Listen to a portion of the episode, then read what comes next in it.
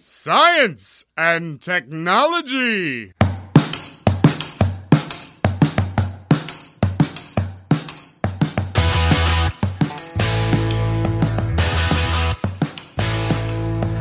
Estamos on com mais um Ciencião. Hoje a gente vai falar de vacina. Aqui no Ciencião tem vacina. No Brasil tá faltando vacina, mas no Ciencião tem mais vacina. Vamos falar com a professora Ana Paula de Matos Areias Dal, aqui da UFABC. E hoje eu tenho uma frase de um livro bem bacana chamado Fundação, do Isaac Asimov. Para ter sucesso, apenas o planejamento não é suficiente. Deve-se improvisar também. Eu sou o Célio Fernando, da UFABC também, e se tratando de vacina, não tem frase, é vacina sim, ponto final.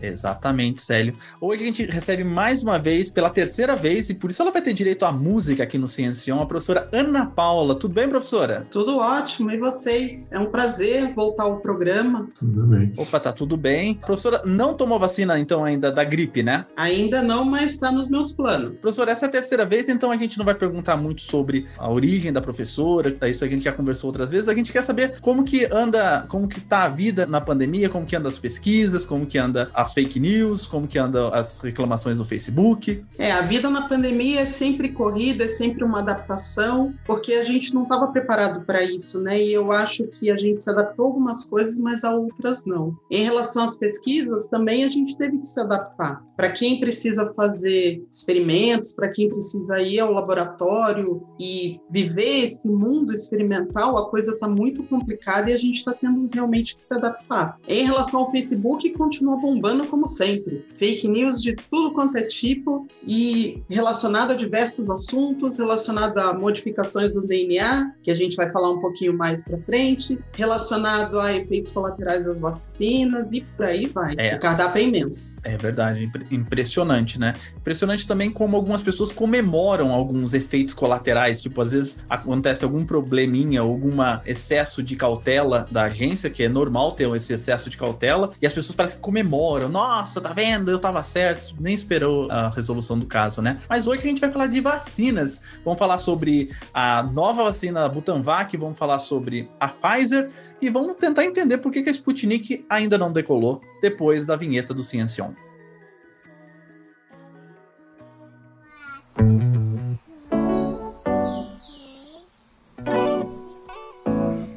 Talvez seja bom partir do final, afinal é um ano todo só de sexta-feira 13. Cê também podia me ligar de vez em quando. Eu ando igual lagarta triste sem poder sair. Aqui o mantra que nos traz o centro, enquanto lava um banheiro, uma louça querendo lavar a alma. Na calma da semente que germina, que eu preciso olhar minhas meninas. A folha que a amarela. população acredite na vacina. Eu estou falando agora como brasileira, como mulher, mulher negra, que acredite na vacina. Eu tenho muito orgulho disso, dessa grande oportunidade e falo: vamos nos vacinar, não tenham medo. É isso que nós estamos precisando, é isso que a gente estava esperando a vacina para a gente poder voltar à vida normal. Um abraço, um aperto de mão. Quanta gente não está fazendo isso hoje?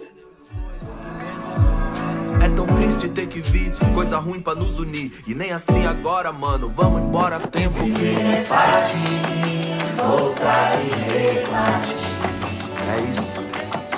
Partir, voltar e repartir. É tudo pra ontem.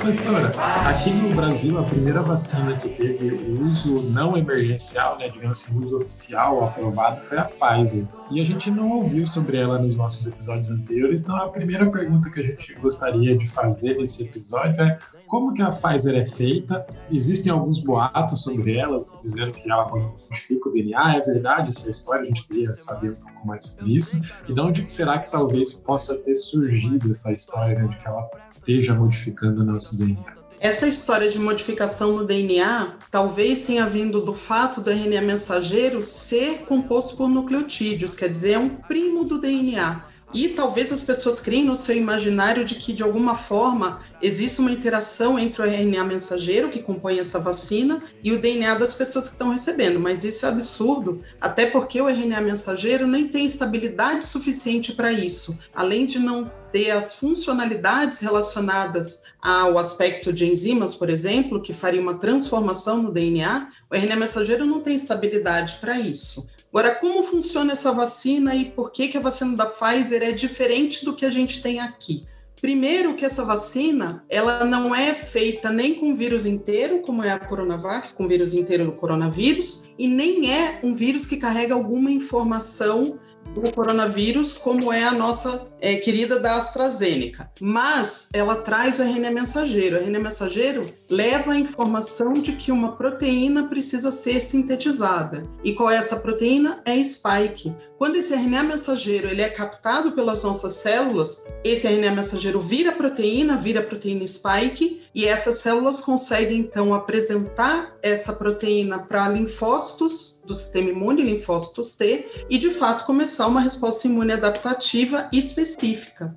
É uma vacina com uma eficácia bastante alta, acima de 90%, mas ela tem algumas restrições. A restrição maior que a gente tem visto é a temperatura de manutenção. A vacina da Pfizer ela tem que ser transportada a menos 70 e a manutenção dela ou é a menos 70 e aí a durabilidade é bem grande, ou é a menos 20, que é a temperatura normal de um freezer doméstico, mas aí ela dura somente duas semanas. Na geladeira ela dura horas. Então isso impacta de forma bastante significativa a logística para aplicação de vacinas em países em desenvolvimento. Então esse é o único ponto em relação à vacina da Pfizer. E temos a vacina da Moderna também, que é muito parecida com a da Pfizer. A vacina da Moderna ela é de RNA mensageiro, porém é o RNA mensageiro encapsulado em nanopartículas. Sendo encapsulada, ela fica muito mais estável e é possível manter por muito mais tempo sem temperaturas tão baixas quanto a da Pfizer. A da Moderna pode ser mantida a menos 20, que é a temperatura normal dos freezers, ao invés de menos 70. Ou até em geladeira e temperatura ambiente, desde que o período seja muito curto. Como que é feito o RNA mensageiro de maneira industrial?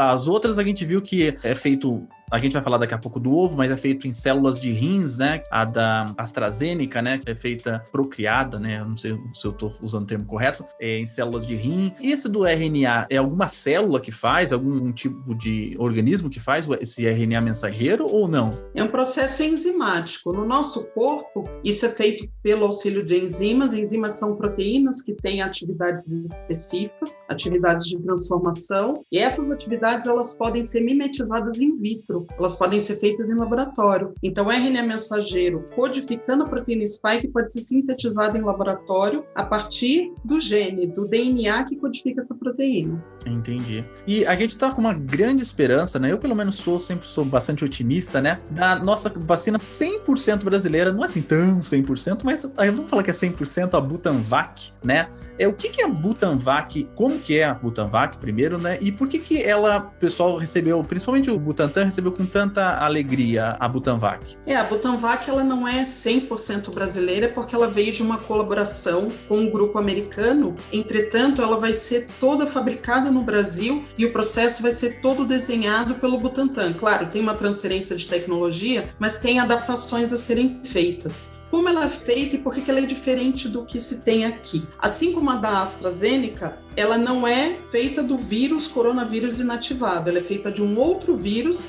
que tem uma informação do coronavírus. Então, vírus que seja modificado para poder produzir a proteína spike. A diferença é que é um vírus que não infecta humanos e ele é feito para o processo produtivo, porque ele é um vírus que infecta galinhas. Sendo um vírus que infecta galinhas, ele se replica muito facilmente em ovos, que é um meio de cultura super barato. Então é um processo bastante interessante, porque cada ovo vai produzir, em média, duas doses, pode produzir um pouquinho mais ou pode produzir uma só. E esse processo ele é todo conhecido porque tem outras vacinas que são feitas assim. A vacina de influenza, que é a nossa vacina de gripe, é feita exatamente por esse processo. Ou seja, é um processo que o Butantan domina e que tem um baixo custo de produção. Acredita-se que em meados de setembro, outubro, a gente tem essa vacina já no nosso Programa Nacional de Imunização, junto com as outras que já estão rodando.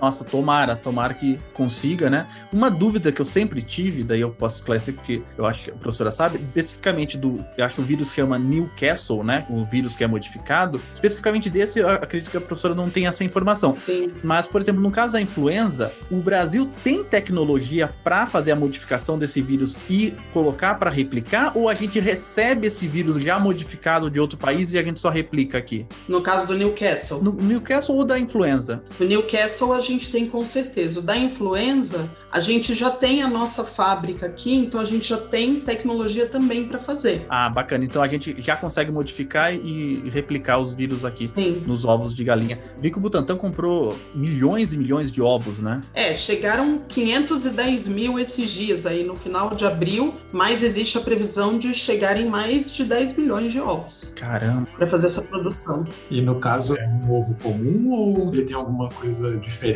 para poder fazer essa produção de vacina? Ele é um ovo fertilizado, mas ele é um ovo de garantia de procedência e ele é examinado quando chegam esses lotes de ovos. Imagina o trabalhão que é. Todo esse processo de produção são mais de 300 pessoas envolvidas. Tem uma pessoa que só olha a qualidade dos ovos sob a luz de uma lanterna para ver se está perfeitinho. Dali ele vai para a etapa seguinte, que seria da inoculação do vírus. Então, quer dizer, é todo o processo desenhado e esses ovos, eles estão em condições perfeitas para servirem como meio de cultura. Entendi. Só uma pergunta que o pessoal tá ouvindo a gente, provavelmente tem muita gente que não é do campo. O que quer dizer ovo fertilizado? Ah, é o ovo que poderia gerar um pintinho, mas ele não vai gerar porque ele vai ser inoculado. Então o vírus não permite que ele se desenvolva. O embrião, digamos, serve de comida para o vírus, digamos assim. E no caso dessa vacina com essa tecnologia é, tanta já usa, ela não tem tanto esses problemas de logística, de ter armazenamento a baixa temperatura, ela é de mais, digamos, mais fácil manuseio e transporte pelo país. Né? Sem dúvida, depois que o vírus é extraído do ovo, ele passa por um processo de purificação, tem inativação do vírus, depois ele fica refrigerado em temperatura de geladeira normal, 4 graus. Então não é necessário baixa temperatura nem de freezer comum, menos 20, e nem de ultra freezer, que seria menos 70. Eu acho que isso é legal só para comentar, né? Que às vezes muita gente não conhece que esses freezers, a gente fala menos 70, pode parecer, ah, mas é só esfriar mais um pouquinho, mas é um freezer específico, né? Que ele tem um preço caro. Eu vi algumas reportagens que até as universidades estavam disponibilizando alguns desses freezers para poder é, armazenar essas vacinas, mas não é uma coisa que tem em todo o território nacional, então é uma coisa que dificulta, como a professora falou, a distribuição desse tipo de vacina. Por isso é importante a gente ter essas alternativas. E nesse caso é uma alternativa que é 100% nacional, então dá aquele gostinho um pouco maior. Eu vi uma entrevista do Dimas Covas, o diretor do Butantan, e ele estava muito animado falando que essa vacina ele considerava uma vacina de segunda geração e que talvez pudesse ter uma eficiência maior que a Coronavac. A professora compartilha do mesmo otimismo ou não necessariamente ela pode ser mais eficaz que a Coronavac? Tudo indica, pelos dados que a gente tem para outras vacinas, de que a eficiência vai ser um pouco maior do que a Coronavac, sim. Mas a Coronavac é uma vacina que está aí disponível e é de uma tecnologia que o Instituto conhece. Por isso ela foi a primeira escolha. A Butanvac ela é de fato de segunda geração, justamente por usar um vírus que sofreu uma modificação genética para produzir uma proteína que não é daquele vírus. Por isso que é chamado de segunda geração. A ideia é que seja mais eficaz, por quê? Porque ele consegue entrar nas células porque ele é um vírus que consegue ser captado muito bem pelas células. Não vejo a hora de tomar já a segunda dose para ficar completamente protegido. Boa tarde. Quem vai se vacinar? Eu. Muito boa essa sensação de estar vacinado. É muito boa. E mudando um pouco de assunto, uma vacina que não decolou no Brasil, né, foi a Sputnik 5, que está sendo inclusive já usada em outros países. É, então, para a gente saber um pouquinho como que essa vacina é feita, o que, que ela tem de diferente das outras vacinas e por que que a Anvisa recusou a licença dela, mesmo como uso emergencial, como algumas outras foram aprovadas. É, a vacina russa é um capítulo à parte, não é? Quando a gente vai falar de todo esse horizonte de vacinas de coronavírus ela já começou com uma história um pouco bizarra, porque das cinco que chegaram ao mercado, ou das cinco que estavam disponíveis para serem distribuídas, ela foi a que forneceu menos informação, foi a que utilizou menos voluntários, foi a que os dados estavam menos disponíveis. Então, quer dizer, toda a comunidade científica ficou naquela situação: será que funciona mesmo? Será que isso é uma propaganda política ou de fato a formulação tem eficácia? O que tem se mostrado até hoje, aparentemente, é que ela tem eficácia. Ela é usada na própria Rússia, ela é usada na Argentina, mas conseguir esses dados é uma coisa tão difícil, tão complicado, porque ninguém abre esses dados. O Instituto Gamaleia não permitiu nem que a Anvisa visitasse as instalações do Instituto. E toda essa questão da negação da vacina não ser aprovada em importação foi baseado em que os vírus são replicantes ela foi registrada como vírus não replicantes. O que, que isso tem a ver com a segurança da vacina em si? Quando o vírus não é replicante, você sabe que de fato ele não vai se multiplicar em quem tiver sido vacinado. Partindo-se do pressuposto de que se trata de um vírus humano, esse é um pré-requisito que tem que ser cumprido, é uma premissa que precisa ser cumprida. A não ser que o fabricante mostre que a replicação do vírus não provoca dano em quem é vacinado. Vejam que quando a gente trata de segurança de vacinas, comparando com medicamentos, por exemplo, que é algo que a gente vê no dia a dia, que sai direto, ah, o FDA aprovou tal medicamento, a Anvisa aprovou tal medicamento. A diferença é, um medicamento ele pode ser utilizado para uma pessoa que está doente. A vacina é administrada em alguém saudável. Então, os critérios eles têm que ser muito mais restritivos, porque a vacina não pode deixar a pessoa doente. Muito bem, então toda essa história ela é muito bizarra, é muito estranha, já começou de um jeito muito estranho. O Instituto Gamaleia fez todo o processo de submissão para a Anvisa, Porém, eles tinham tentado registrar como vírus não replicante e se mostrou que ele era replicante. Quando a Anvisa mostrou seu parecer, quando enviou o parecer para o Instituto Gamaleia, eles responderam dizendo que a Anvisa estava agindo de forma política e que, de fato, eles não tinham como saber se era replicante ou não, porque eles não tinham testado. Porque existe uma possibilidade sempre da agência regulatória pedir uma amostra, levar para laboratórios de referência e testar para saber se de fato o vírus se comporta da forma como está na documentação. O que ocorre é, o Instituto Russo não enviou essas amostras.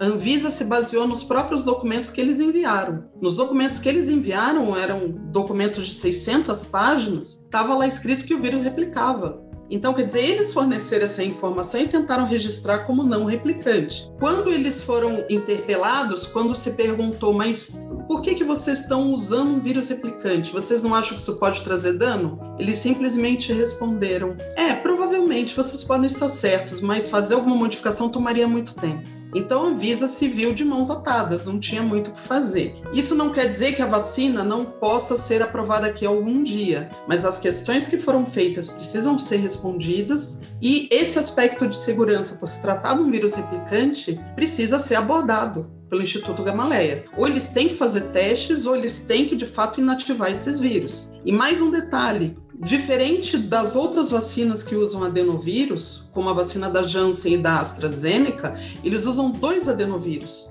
um mesmo da vacina da Janssen, eles usam um segundo, porque eles criaram uma abordagem, uma estratégia de que se o sistema imune se adaptar de alguma forma e não conseguir fornecer a resposta imune ou produzir anticorpos e efetores necessários para proteção por causa de um vírus, adaptação a um desses vírus, tem o outro. Então, a ideia é boa, mas isso complica porque é um fator a mais. São dois adenovírus que provavelmente um ou os dois são replicantes. Então, quer dizer, em vista de todo esse cenário, a Anvisa decidiu, por bem, não liberar porque não julgou ser segura essa formulação. É uma preocupação tem fundamento. É, na ciência, transparência é tudo, né? Você tem que fornecer dados que a pessoa consiga replicar o seu projeto, a sua pesquisa, né? Na ciência isso é muito importante, né? Esse nome também, o nome da vacina, é Sputnik V ou Sputnik 5? Eu também sempre tive essa dúvida, depois a Globo começou a falar Sputnik V, eu acabei repetindo Sputnik V. A senhora sabe se é, é Sputnik V ou Sputnik 5? Todo mundo que eu vi comentando sobre a vacina fala que é Sputnik V de vaccine.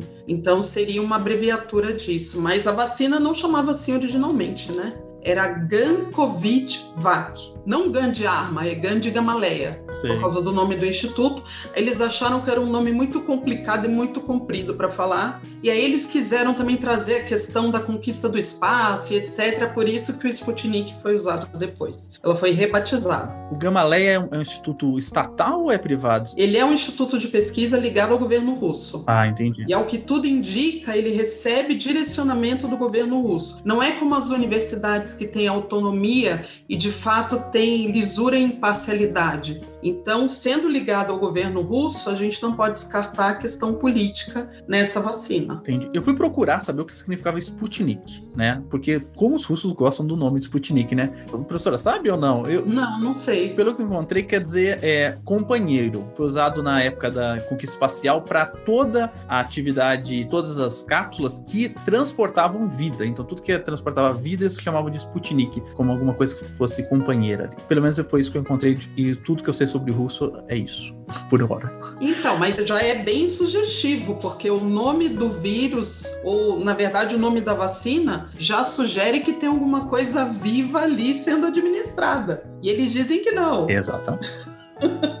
Vamos ver. Nossos irmãos estão tomando, né? A Sputnik V, né? Professora, a gente falou então da Butanvac, da Moderna, da Pfizer, fora as outras que a gente estava falando. Tem mais alguma vacina no horizonte aí com uma boa promessa? Tem algumas. Assim, se a gente for olhar o arquivo da WHO ou do CDC, ou até aquele site Clinical Trials, que é em inglês testes clínicos, a gente vai achar centenas que estão em diversas fases de estudo. Então, tem a fase pré-clínica, tem todas as fases clínicas, que são as três, mais a fase 4, que é quando chega ao mercado. Existem várias. O que a gente consegue ver analisando todas essas propostas, existem algumas que são baseadas em RNA mensageiro, então outras RNA mensageiro, mas não só da Spike, tem algumas formulações que tentam trazer outras proteínas do vírus, como a de núcleo capsídeo. Tem as proteínas de, do vírus também, que podem fazer parte da formulação. Existe uma vacina que era uma grande promessa, que era uma parceria entre a Sanofi Pasteur e a GlaxoSmithKline, que são duas gigantes farmacêuticas. Elas prometeram produzir bilhões de doses para o mundo todo participar da coalizão COVAX, que era aquela parceria, aquele consórcio para distribuir vacinas para o mundo em desenvolvimento, justamente para tentar abarcar, especialmente os países superpopulosos, que são é, Índia, Brasil, Filipinas. Prometeu-se muito, mas os testes clínicos mostraram outra coisa. Mostraram que a eficácia era super baixa em fase 3, a formulação foi abandonada. Então o que a Sanofi fez, a Sanofi ela é uma líder em algumas vacinas, vacina de influenza, por exemplo. O que ela fez foi abandonar esse projeto depois de gastar milhões de dólares e apoiar a Pfizer na produção da vacina dela e tentar fazer outras parcerias também. Mas essa foi uma grande promessa que deu com os burros na água. O que a gente percebe de outras formulações também são as baseadas em DNA. Vacinas de DNA, elas são grandes promessas para vacinas contra vírus, justamente porque o DNA, ele tem essa capacidade de gerar uma resposta específica para antígenos, ou seja, para pedaços do patógeno que são produzidos de forma intracelular dentro das células. Então, para vírus seria muito adequado. Existem algumas promessas aí de vacinas, tem algumas que são injetáveis, tem outras que são por via da pele, através de adesivos. Tem uma inclusive que é por aplicação de pulso elétrico. Caramba. É, muito legal isso, porque tenho trabalhos mostrando isso, tem inclusive um pesquisador na UFBC que mostrou que a aplicação de pulso elétrico faz algo chegar na corrente sanguínea. O Herculano da física mostrou isso. Sei, eu conheço o Herculano, vou chamar ele.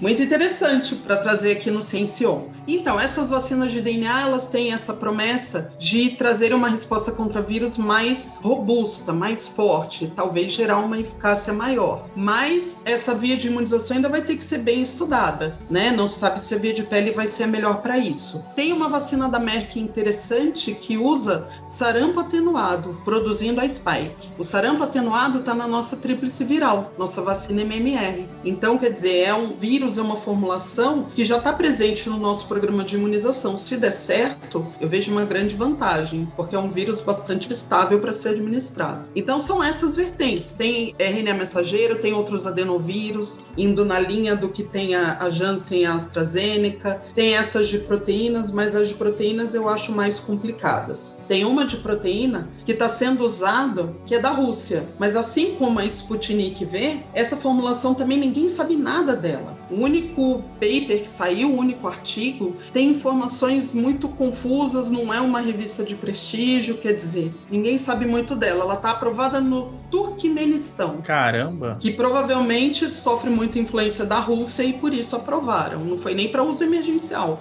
aprovado para uso. O que eu tenho de impressão disso é que parte da fase 3 entrou no Turkmenistão. Sim, usaram a população. Lá. Juntaram fase 3 e fase 4, que seria administração para a população. A vacina para o novo coronavírus está partindo de mais de uma década de conhecimento acumulado dos coronavírus anteriores. Nunca antes uma vacina para uma única doença foi desenvolvida por tantos profissionais e laboratórios diferentes ao mesmo tempo, ligados a uma rede global de troca de informações com tanto dinheiro investido. Indo um pouco para o lado das fake news, eu tenho ouvido muito o pessoal falando: é, ah, eu já tive Covid, não, não, teve sintomas graves, já me curei e tal, eu não preciso tomar vacina. Mas na verdade, não, né? A pessoa deve tomar vacina mesmo que ela teve que contrair o Covid leve, drástico e se curou dele. Célio, essa é a pergunta de um milhão de dólares, é a pergunta que todo mundo está fazendo. Existe um consenso da classe médica e da classe científica hoje de que a infecção por Covid ela não é imunizante. Ou seja, se você se contaminar, você produz anticorpo por um tempo, alguns anticorpos, ela tem uma certa duração, mas ela não gera muita memória. E para você ficar protegido, você tem que ter memória. O que vai fazer isso é realmente a vacinação. Por que, que uma vacina que pode ter um pedaço do vírus ou o vírus inteiro inativado gera isso e a infecção não? Porque com a vacina tem os adjuvantes. Os adjuvantes são substâncias, são moléculas que aumentam, que potencializam a resposta imune e podem até dirigir para um tipo de resposta imune. Se você quer mais resposta de anticorpos, se você quer mais resposta de células, se você quer mais resposta até dentro dos anticorpos, opsonizantes, neutralizantes, um adjuvante pode dirigir, modular e potencializar a resposta imune. Isso você não tem na infecção natural. Até porque a infecção natural vai depender também do tanto de vírus que você adquiriu, do quanto ele conseguiu replicar. Você pode ter uma imunidade natural, isso acontece. Uma pequena porção da população pode ser imune a um vírus. Isso pode acontecer. Tem gente que é imune ao HIV, porque o HIV usa um certo receptor para entrar. Tem gente que naturalmente não tem, porque tem uma modificação genética. A pessoa tem uma deficiência genética que a predispõe a outras coisas, mas protege contra HIV. Da mesma forma, a gente tem pessoas que são imunes à malária. Ela tem outros problemas, né? Ela tem uma formação anômala das hemácias, etc., que provoca uma série de problemas respiratórios para ela e impacto na vida funcional. Porém, ela é imune à malária, então tem um ganho, né? Então ficou aí, né? Mesmo que você teve Covid, tome a vacina. Tem que tomar, tem que tomar. Posso fazer um comentário? Claro. claro. Nesses dias saíram notícias sobre a administração da AstraZeneca para grávidas. Vocês devem ter acompanhado isso. Uhum. Sim. Por que se desenrolou toda essa história? As vacinas baseadas em adenovírus, o que se observou, tanto a da AstraZeneca quanto a da Janssen, viram efeitos raríssimos, mas que são severos, de um tipo de coagulação anômala que é a trombose trombocitopênica, ou seja, uma trombose que vai produzir coágulos em regiões específicas do corpo, regiões abdominais e também no sistema nervoso central, e que provoca uma queda no número de plaquetas. Essa queda no número de plaquetas é uma reação autoimune, ou seja, a formação do coágulo de alguma forma dispara um mecanismo que faz o seu sistema imune destruir as próprias plaquetas. E isso vai gerar problemas lá na frente, porque começa com coagulação anômala e chega a uma síndrome anticoagulante, porque as plaquetas estão envolvidas nesse processo. Esse efeito colateral, então, está relacionado a esses adenovírus, se verificou com a da AstraZeneca e com a da Janssen. Não se sabe se a Gamaleia, se a do Gamaleia, a Sputnik, tem, justamente porque a gente não tem acesso aos dados, né? Então pode ser que tenha aparecido, mas ninguém divulgou. Mas como ele usa um dos adenovírus da vacina da Janssen, essa vacina tem um desses adenovírus, pode ser que a Sputnik também gere esse efeito. Muito bem. O que se observou em grávidas? Isso aconteceu aqui no Brasil. 11 casos de 22 mil e pouquinhas imunizadas. Isso é uma incidência relativamente alta, porque esses efeitos em mulheres não grávidas e também alguns homens tiveram, mas a maioria era de mulheres jovens.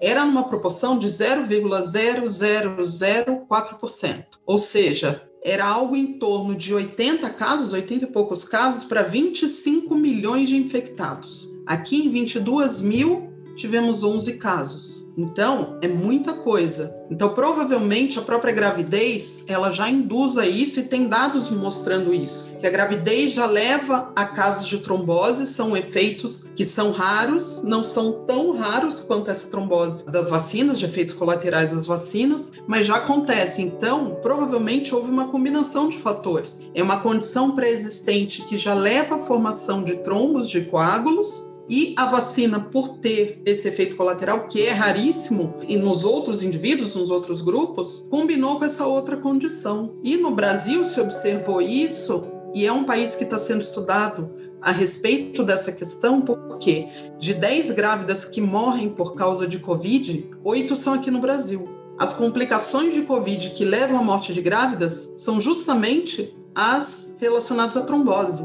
Então, isso já acontece. 16,5% das grávidas aqui tem chance de ter uma evolução do caso para intubação, para UTI, etc. Nossa. Então, já é um grupo mais complicado por causa disso. Por isso, a vacinação para essas grávidas, especialmente com comorbidades, com a AstraZeneca foi suspensa. Elas vão ter que receber da Pfizer, as próximas grávidas, né, da Pfizer ou da Coronavac, e está sendo estudado se aquelas que receberam a primeira dose da AstraZeneca se vão completar ou se vão receber de outra. Só que não tem estudos mostrando que a combinação não tenha nenhum efeito. Existem dados preliminares de mistura, por exemplo, AstraZeneca com a da Pfizer, de que efeitos leves e moderados estão mais presentes. Mas sendo um grupo que já tem uma tendência a ter efeitos por causa da gravidez, não sei se é seguro. Esse é um problema do adenovírus, não da Spike, ou a dos dois? Então, ninguém sabe. Estudos estão sendo feitos nesse momento, estudos in vitro, com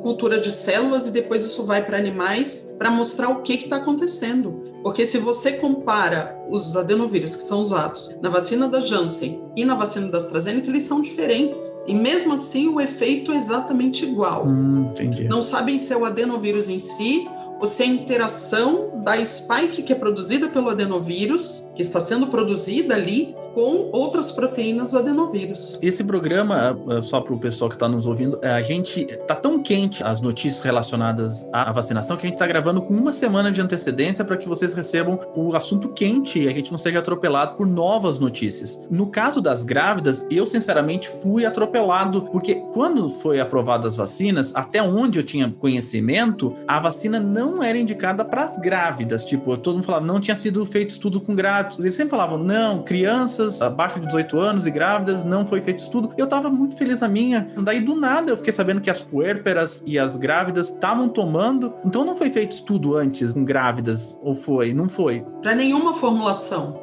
Porque os primeiros grupos de estudo de qualquer vacina não incluem nem grávidas nem crianças. Crianças, a não ser que seja uma doença realmente que seja endêmica naquele grupo, mas grávidas de jeito nenhum, nunca é o primeiro grupo de estudos. Nenhuma delas tinha sido estudada. Só que esses efeitos colaterais que viram na administração da AstraZeneca na Europa saiu em março. Quando esse grupo foi incluído como prioritário aqui no Brasil, já era fim de abril. Então, esses dados eram conhecidos. Sendo a gravidez uma condição que predispõe a ter formação de coágulos, não seria uma escolha racional usar essa vacina justamente. E nessa mesma época, a vacina da Pfizer estava chegando aqui. Então, a vacina da Pfizer podia ter sido direcionada para esse grupo. Entendi. Então, a questão do timing aí mostra que alguém comeu bola. Alguém que determinou que as grávidas iam fazer parte do grupo prioritário, grávidas inclusive com comorbidades, comeu bola, porque esses efeitos já eram conhecidos. Bacana, só para deixar claro para o pessoal que está ouvindo a gente, a gente está fazendo essa gravação no dia 14 de maio. Então, no dia 14 de maio,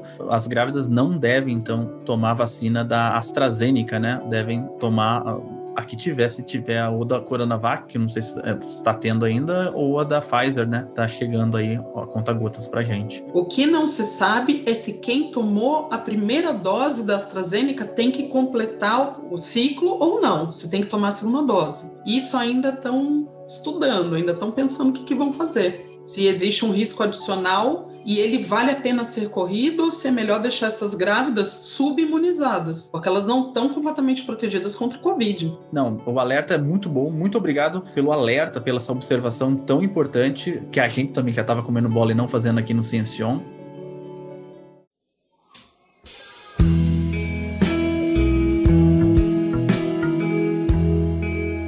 Professora, é sempre um prazer imenso tê-la aqui, tão claro e bem direta e explicativa as suas colocações. Essa é a terceira vez que a professora participa do Ciencion, e toda vez que um professor participa três vezes, toda vez não, porque só foi o Breno que participou três vezes e ele que sugeriu que tivesse uma música. Então, a professora segunda a participar três vezes. É, que música que terminaria o Ciencion? Olha, eu gosto de muitas, mas tem uma música que eu sempre cantei pro meu filho antes dele dormir, que é Vento no Litoral, do Legião Urbana. Muito bom. Adoro essa música. Belíssima música.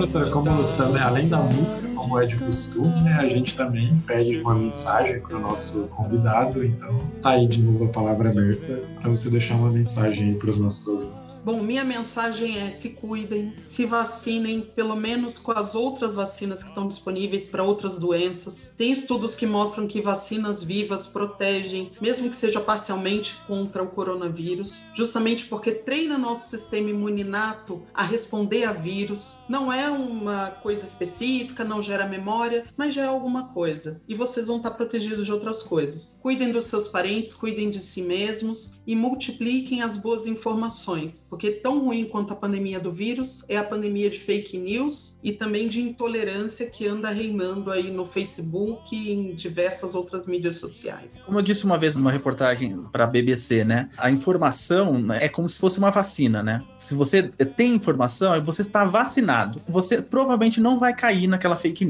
Mas se você cair naquela fake news, os danos provocados à sua família e à sociedade vão ser pequenos, porque logo você vai perceber que aquilo era uma fake news. Então, se vacine com informação também, se vacine com boas fontes de informação, né? Que é o mais importante. Muito obrigado, professora.